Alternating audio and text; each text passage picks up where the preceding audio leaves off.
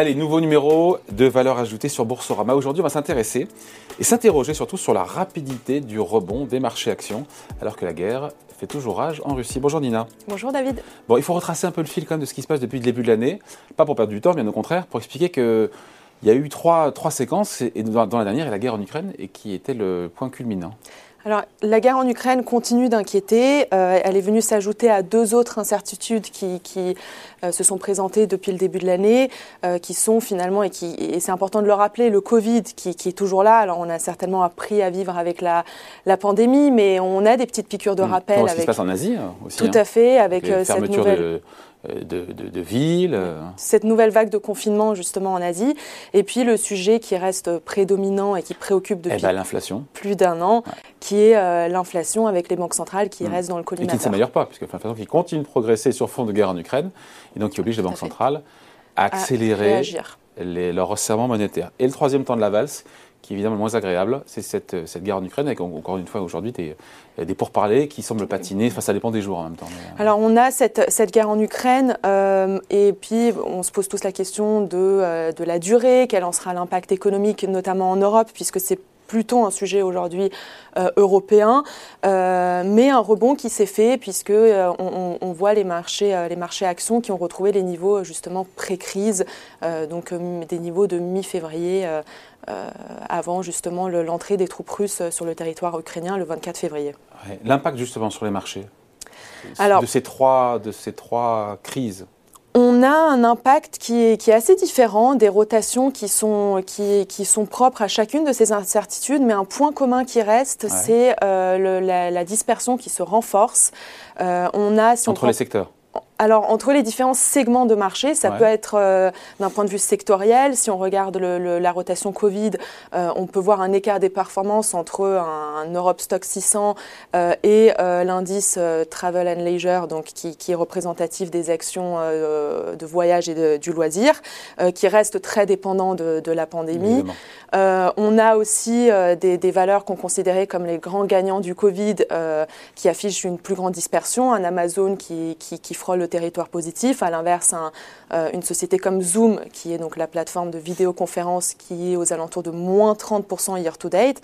Euh, sur le sujet de l'inflation, de, on va retrouver cette dispersion-là aussi. Year to date, c'est début de l'année, je précise oui, quand même. Hein. Pardon, donc effectivement, le début, début d'année. Euh, sur le sujet de l'inflation, on va avoir un écart de performance entre le style value qui surperforme le style croissance. Et puis. style value, c'est les valeurs des côtés. Les valeurs des côtés. tout peut les faire. Hein.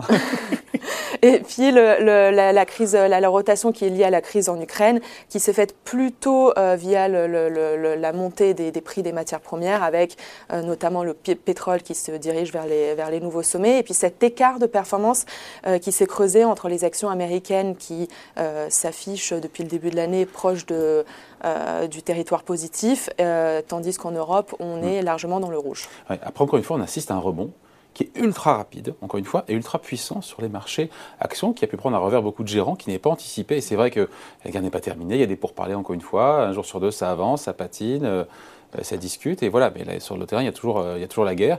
Et pour autant, les marchés ont retrouvé, ont même effacé euh, leur niveau, encore une fois, pré-guerre. Alors, les, les, marchés ont effacé cette baisse qui est. Qui est Ce qui peut surprendre. Hein.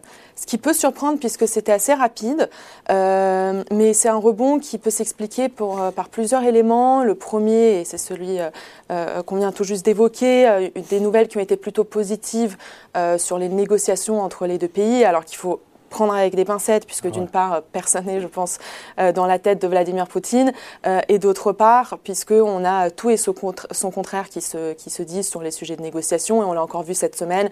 Mardi, on a eu un regain d'optimisme euh, avec des nouvelles qui étaient plutôt positives, avant de se rendre compte hier que finalement rien n'est rien n'est joué.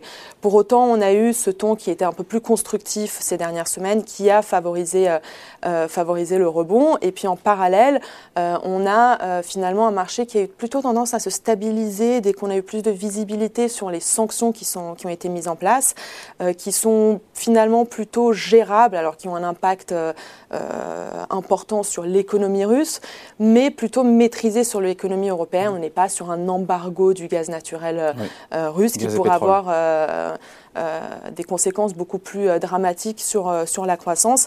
Et puis les deux derniers points qui, qui peuvent aussi expliquer ce rebond, c'est finalement le, le, le, le, fait que ce conflit aura assez peu d'impact direct sur l'économie américaine, qui explique notamment cette divergence de performance qu'on voit. C'est qu'il y a une désynchronisation entre ce qui se passe sur la bourse américaine, la bourse US et la bourse européenne. Hein. Tout à fait. Et puis le, dernier point, on a eu un, positionnement de la part des investisseurs qui était plutôt prudent depuis euh, le début de l'année, euh, avec notamment des gens qui sont venus acheter ces niveaux, euh, ces niveaux plus bas, ce qui a favorisé le rebond. Évidemment, avec des opportunités. Hein. Je veux dire, quand on était à à 7000 points sur le CAC 40, tout le monde disait là, ça continue à monter. Là, quand on a des opportunités à 5007, 5008, c'est l'occasion aussi d'être contrariant, même si on manque de visibilité. Bon, ça, c'est pour l'explication jusqu'à maintenant.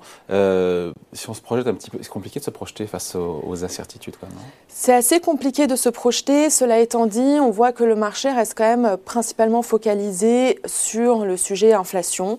Euh, c'est ce qui euh, anime, même si on regarde de très près, bien évidemment, la, situation, la situation en en, Ukraine, euh, on voit que euh, le, canal de transmission reste le, marché obligataire euh, et que les investisseurs se positionnent plutôt sur les marchés actions en cherchant justement à se couvrir contre, contre, contre l'inflation, à chercher des valeurs qui peuvent faire face justement à une remontée des prix qui sera plus structurelle et, plus forte, ce qui peut créer justement des, opportunités avec cette notion donc de, dispersion.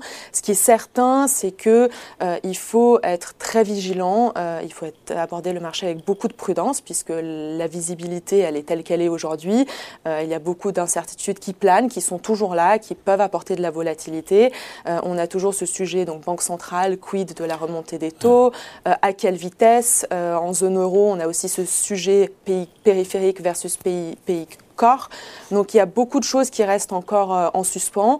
Euh, il faut être très vigilant euh, et vraiment axer l'investissement sur la sélection de valeurs, aller chercher des entreprises qui sont capables de faire face à cette hausse des prix, qui ont une base d'actifs assez faible, beaucoup de marge, le, fameux pricing power, donc la capacité de fixation des prix dont on parle beaucoup depuis, euh, depuis plusieurs mois. Surtout quand il y a de l'inflation, évidemment. Surtout quand Sinon, ça vient les, les, coûts, les marges et donc les, bénéfices. Tout à fait.